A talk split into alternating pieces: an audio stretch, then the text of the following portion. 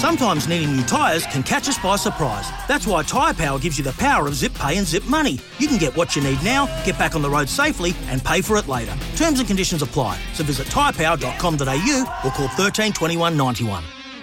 The Suns, who have made great starts to seasons in recent times, are 1-4, and their chairman is with us on Crunch Time, Tony Cochran. Tony, great to have you on board. Hi, Jared and everyone. How are we? We're well. What do you make of the start to the season, Tony? There's all manner of mitigating factors, but there you are at 1-4. Look, if you actually, really analyse it and you put the first half last week against the Dogs aside, we've been pretty competitive. We've been in the mix and in the games, even given our horrendous injury toll factor. So I'm still reasonably bullish and optimistic that that we're going to end up with the sort of development season we expected at the start of the year. So. I'm not chucking the baby out with the bathwater just yet, Jared. Just define for us in your mind what represented the gains in this season, as you say, on the development front. We're looking to be have a year where we continue our development. We're probably hopeful of finishing at least in some sort of challenger mode come August. And what I mean by that is that we would like to think that we're helping form the eight and, potentially looking forward to an expectation that, we could even maybe be just on the outside of the eight. That was sort of the game plan at the start of the year. And, we've got to remember we've still got a very young squad. And, of course, we've had the horrendous injuries of all our tools, which is... very hard to counteract. So a good test today, a very good test against a good side and perfect conditions up here. So there'll be no excuses. We're looking to put in a very credible performance today. Tony, the impact on the playing group as a result of so many injuries, which you've mentioned a couple of times, how are the players handling what could have possibly been going back 5 or so weeks ago as the season started and the way that you started the year? And probably what reality is right now with this young group and not getting the results that they want. From your perspective, what impact has that had on the group mentally? I think they've handled it pretty well. Look, one of our great on-field leaders is Jared Witz. That's probably stating the obvious, but he's the captain for a reason, and certainly Jared not being on the ground is having... It's very, very difficult for us to replace because in a bit of the way Max is at Melbourne, Jared's very much an on-field leader with our young group. So his loss has been a really particularly tough one for us. And, you can't sugarcoat that. That's just a reality. So, we're having to try and get guys like Tukey Miller and others to step up and play a stronger leadership role.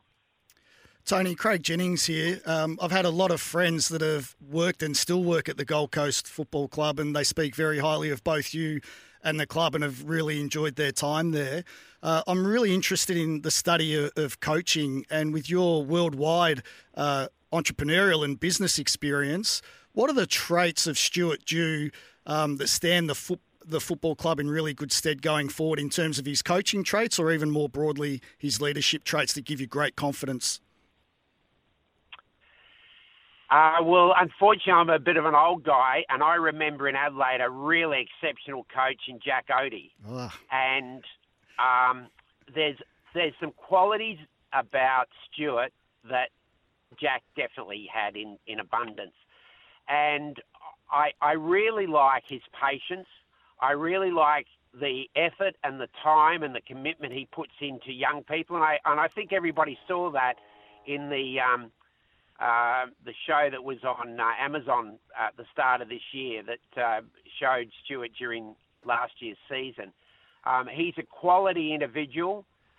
He's absolutely got a commitment and a dedication of time to the footy club. He's got a steely resolve about him.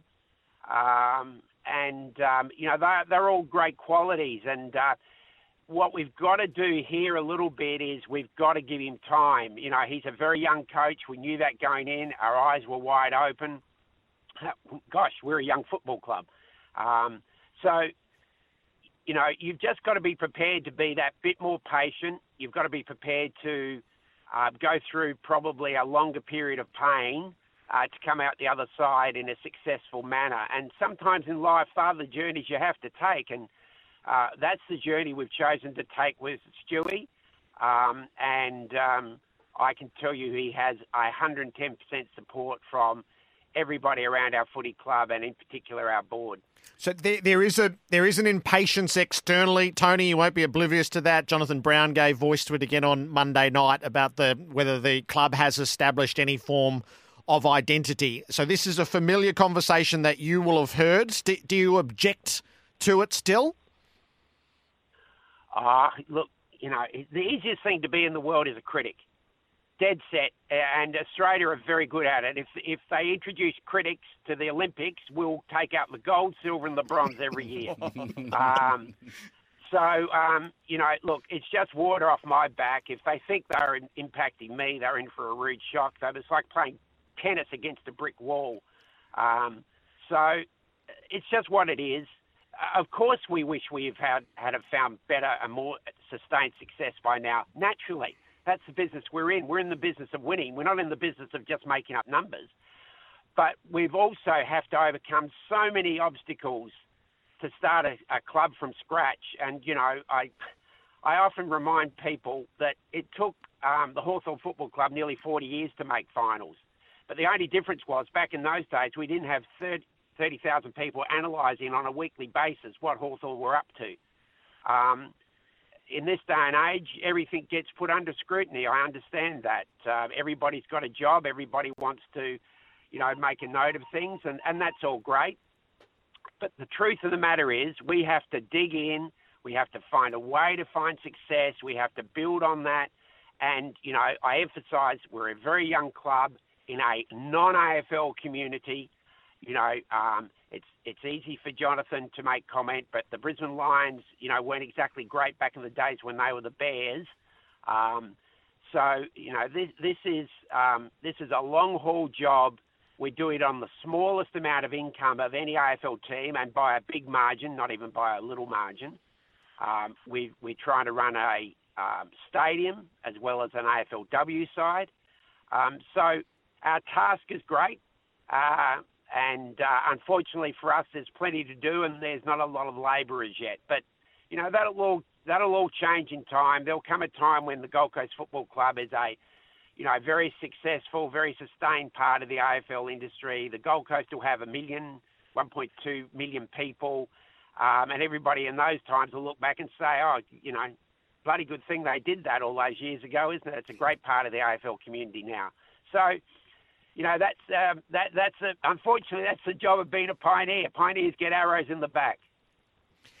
How, all of that taken into account, Tony, how long can you wait before you make the inroads that you're striving for and see finals for the first time? Oh, look, I still... You guys are going to sit there and say he's dreaming. This guy's a lunatic. I still haven't given up on the possibility we might sneak into the finals this year. You know, if we get a few of these players back, you know, Matty Rowell is probably not that far away now, you know, maybe 6 or 7 weeks' time. We'll certainly get Sam Day back this year. You know, we've got a lot of young prospects who are on the verge of breaking through. Look, if it's not this year, I'm very confident about next year. You know, next year we'll have a lot of players who will have 60 to 70, 80 games in them. Look, again, you know, if you want to have my job, you've got to be an optimist or, you know, you'd spend a lot of time in depression. So I guess...